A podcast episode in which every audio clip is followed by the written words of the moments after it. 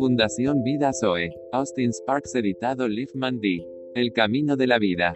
La escritura es lenguaje figurativo, pero es muy real en el ámbito de las cosas espirituales.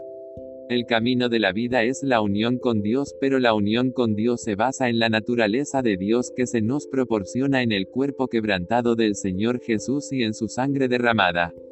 Pero tú conoces esa doctrina, ¿verdad? Eso no es luz fresca e información para ti.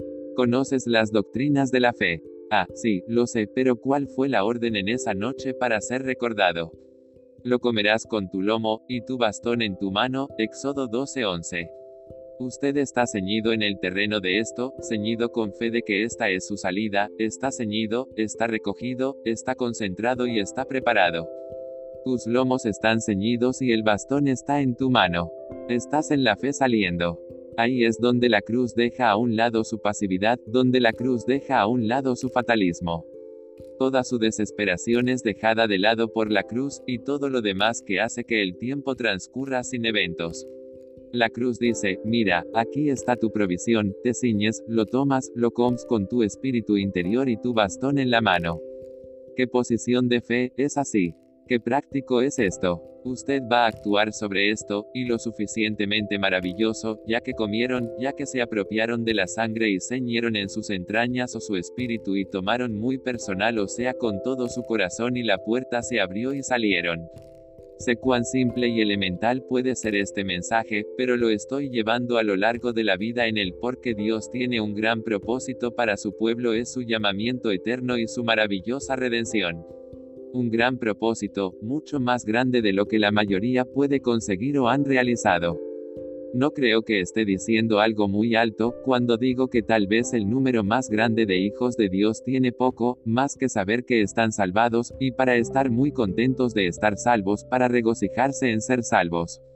Comparativamente, pocos están realmente en el camino estrecho del gran propósito de Dios desde la eternidad, llamados de acuerdo con su propósito, Romanos 8:28. No nos corresponde a nosotros decir ahora cuál es ese propósito, explicarlo.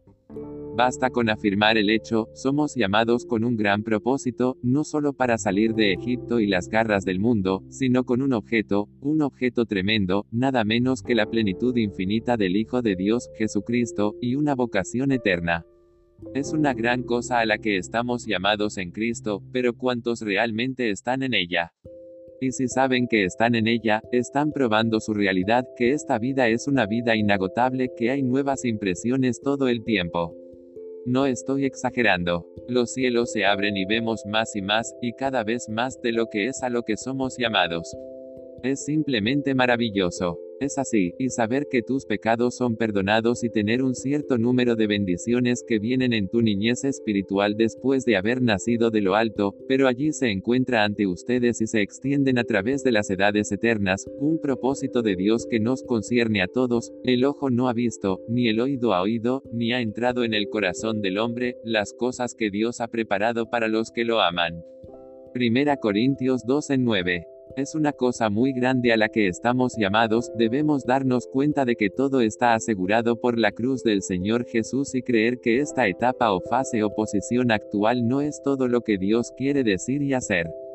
Dios significa mucho más que esto, así que ceñimos en el Espíritu, tomamos a nuestra persona y decimos, creemos eso, estamos continuando en eso por la gracia de Dios, no nos detendremos más en esto, sea bueno o mejor, lo que no es lo mejor de Dios. El Señor nos conmueve profundamente y el Señor hace esto memorable. Este lo aseguro, es muy maravilloso. Gloria, gloria y más gloria.